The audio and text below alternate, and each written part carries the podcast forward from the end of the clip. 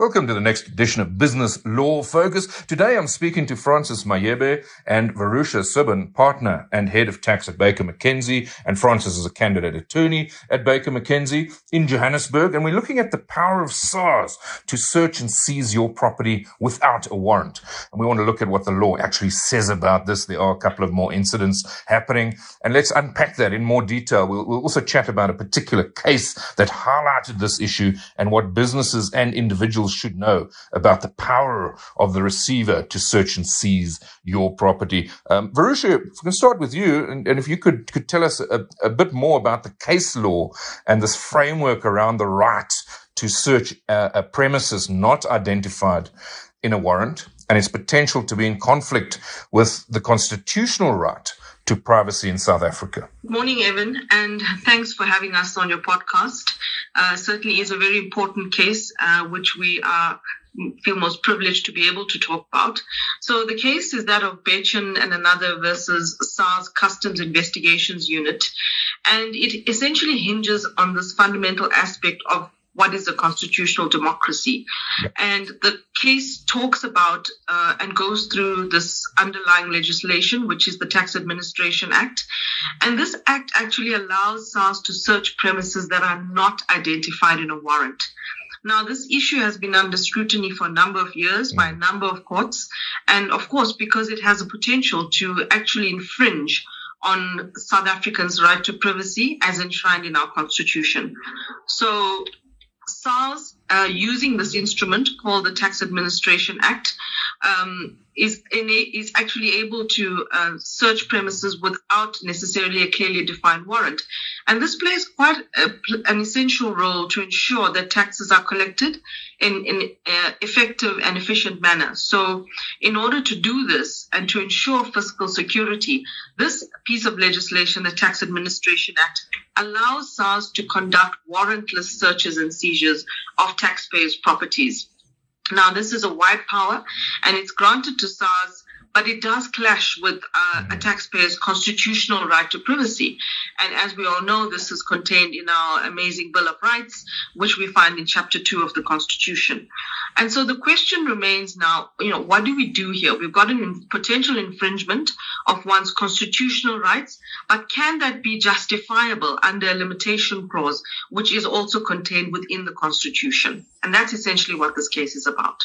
Yeah, that collision of rights. I think that's uh, that's very well put, and certainly something that um, that we needs to be delved into. And, and, maybe if we can bring Francis in, I know Francis, you've been doing a lot of research on this. Maybe give us a little bit of um, actual background on the case and some of the facts that are pertinent.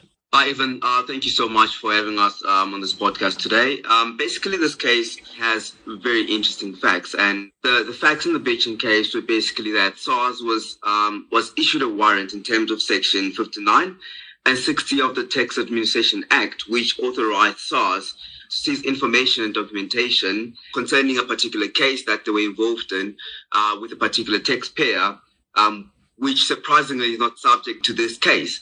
So Upon arrival to the taxpayer's premises, um, there was a little bit of a delay in SARS getting access to the premises, particularly in, in SARS opinion or in SARS facts. SARS argued that when they got to the premises, they were not granted access by the taxpayer. So as they were waiting outside of the premises, SARS was able to observe from the taxpayer's premises certain certain documents computers and all other uh, certain information that they might they might have needed mm. um, to form part of this of, sure. of, of, the search and uh, and seizure or part of the warrant was being was being taken out of the of the premises of the taxpayer onto the vehicles that are parked in the parking lot. So eventually, after some hours, SARS was then granted the um, granted access to the taxpayer's premises. But then at that point in time, there was a little bit of a dispute in the fact that they had the, the warrant to search the taxpayer's property, but then upon their observation, some of the property was getting taken out of the taxpayer's um, taxpayer's premises onto the car park. So therefore, um, SARS had an encounter with a third party, which is Mr. Bechin, who by chance was in the premises of the taxpayer conducting his own business with the taxpayer and he had his car also parked in the parking lot. So then SARS went beyond the original um, stipulation of the search warrant that they had and they went on to search Mr. Bechen's uh, vehicle as well. There was a little bit of commotion in the searching of the vehicle. Um, in essence, that Mr. Bechen, first of all, refused to, to be searched. Um, but then with the, with the help of the SAPS, the, uh, the, pol- the police and the walk SARS was now able to, to access the vehicle of Mr. Bechen, although it did not form part of the warrant, um, and search and seize uh, particular uh, particular properties such as laptop and cell phones that were found in Mr. Bechen's um, vehicle. Certainly an interesting mix of facts and developments there. Um, certainly very interesting uh, development and um, and actually how it unfolded. Uh, and Virusha, maybe if you can come in there and just tell us a little bit more about the critical issues that then arose. Yes, uh, the critical issue really came about when Mr. Bechen, who's the applicant in this uh, court case, went off to court and applied to the court by instituting a mandament van spolie, which is an application for the court to actually direct SARS to return mm-hmm. certain items uh, that SARS had taken from uh, the from the applicant himself. Now, for this application to succeed, two legal questions need to be answered. Firstly, was there disturbed possession of the uh, applicant's property? And secondly, was the search and seizure of the applicant's vehicle by SARS which fell outside the scope of the granted warrant unlawful. Mm. Now, in dealing with this issue, the court uh, looked at and relied on the principles that arose in another constitutional court uh, judgment of Anale Ngqukumba versus the Minister of Safety and Security. And in this case, the constitutional court held that the whole essence of this kind of mandaments van spolie application is restoration before all else of unlawfully deprived possession. So essentially, for this application for a mandament van spolie to succeed, it means that the court has to prevent the taking of possession unless it is in accordance with the law. So, you know, not to bore you with too much of the Latin, but mm. in essence, this is what, this is the crux of this case. Was there disturbed possession? And if so, was the possession by SARS unlawful? Francis, what did the court then decide? Now, interestingly, um, on the undisturbed possession, as Virusha uh, correctly pointed out, there was no dispute of facts with respect that uh, with respect to the possession of the property. It was pretty clear that SARS had taken over the property, which yeah. is the first element that you need to prove um, when you have a, a, claim on the mandament van spolie, as Virusha described it very well. Um, so on the first aspect of the mandament van spolie, there was definitely um, a possession of the of Mr. Bechen's property by SARS. But then the big question came in with the with the with, with respect to the uh, to the fact that was the the, the dispossession of the property um, and a disturbed one did uh, Mr. Bechen voluntarily um, surrender or did he voluntarily hand over um, the, the property to SARS? And the court in this in this aspect sound um, decided that um, based on the facts and the facts presented by both parties, it was pretty clear that um, Mr. Bechen did not voluntarily hand over the property to SARS. Um, therefore, there, there, was a disturbed possession Disturbed. of the property yeah. uh, by SARS. So the first element was met in that in, in that aspect. And then on the second element, which Virusha is going to uh, briefly speak to, um, the, basically the court found that SARS was, was, was in the particular facts um, within its right um, to search and see some of the property that Mr. Bechen had based on what they had observed from the pre- from outside of the premises before they got access within the premises. So Virusha is going to touch a little bit on that. Yeah, I think Virusha, that's that's um, that's really great uh, background there, Francis. And then Virusha, I mean, you mentioned the Tax Administration Act, right? Um, and it has certain um, provisions relating to searching of a premises. Um, and, but what did it say? How did it apply in, in this matter? So, going back to this uh, section 62, which is the main section that we're dealing with here, this section within the Tax Administration Act empowers SARS to enter and search premises, even though those premises are not identified in the warrant, but subject to certain qualifications. So, and there are three of them. The one is the property that's in the warrant must be at premises that are not identified in the warrant, and they may be removed or destroyed. And secondly, the warrant cannot be obtained in time, so any delay, uh, you know, uh, will prevent the removal or destruction of the of the relevant material. And this delay will defeat the object of the search and seizure, very similar to the provisions that we have in our Criminal Procedure Act. So the court found that SARS was actually entitled in executing this warrant to satisfy itself as to whether Mr. Betjen had in his possession or under his control any of the taxpayers' materials that were specified in the warrant. And this view that the court took is, uh, we think, likely motivated by the fact that SARS earlier, as Francis pointed out, observed materials that mm. were being carried from the building to these vehicles that were in the parking lot of the premises.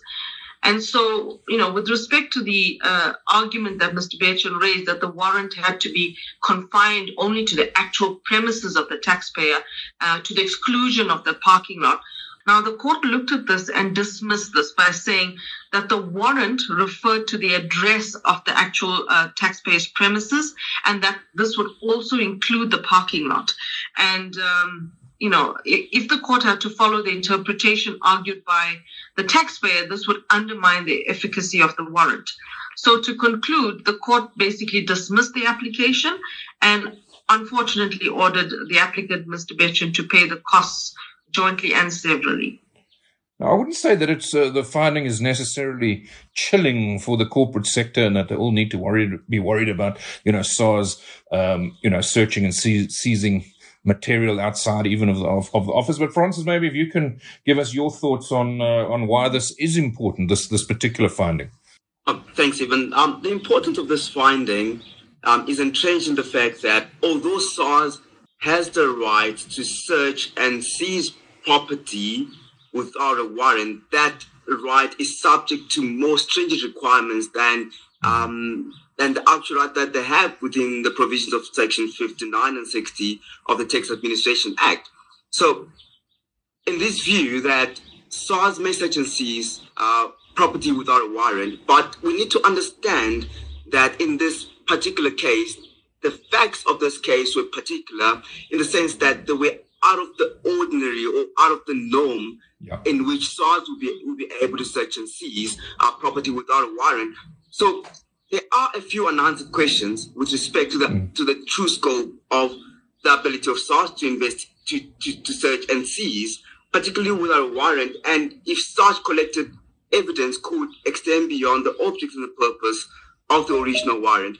However, it is important for taxpayers to note that it is not always the case that SARS officials would need to furnish themselves with a warrant, particularly if they observe certain activities which fall, which fall beyond um, the norm and activities that give them that reasonable belief that if they do not execute a search and seizure at that moment in time, obtaining a warrant would be mostly um, an, a needless adventure that they would need to go about. So it is important to note that although SARS in most cases need a, a, warrant to search and seize property from a taxpayer, but should they observe and should they observe like particularly in the same way as the Criminal Procedure Procedure Act lays it out, should they have that, that reasonable belief that should they not search and seize the property immediately, going to obtain a warrant would be a needless exercise for them mm. because the taxpayer would um, have an opportunity to dispose of that particular property. So there is still some a little bit of scope um, to testing this actual uh, fundamental principle in Section 62 of the Constitution. But an important aspect that the court also touched on was the fact that Section 62 of the Tax Administration Act will be sufficient to meet the scrutiny of the limitation clause in Section 36 of the Constitution, which basically stipulates that any particular rights contained in the Bill of, in the Bill of Rights could be limited should they li- should they meet the requirements of the limitation clause under Section 36 of the Constitution. So what we have at the moment is that Section 62 of the Tax Administration Act is within the, the confines of the Constitution, and SARS is well within its rights to exercise its powers within the ambit of those provisions in the Act, but those mm-hmm. powers a little bit more difficult um, than they would normally um, mm-hmm. exercise them within the confines of Section 59 um, and 60 of the Tax Administration Act, which allows them to search and seize um, property after obtaining a warrant. We've certainly got a corruption emergency in South Africa. So, you know, I think uh, looking at this, um, it, it does tie in with the need to take action, you know, based on the circumstances. And, um, and, and, I think that's great. And so thanks very much both for, you know, the salient input, um, and, and unpacking this in detail and making it, uh, more clear for everyone out there that, that may be faced with this particular situation. So thanks very much. Great chatting to you. Thanks, Evan. Thanks, Evan.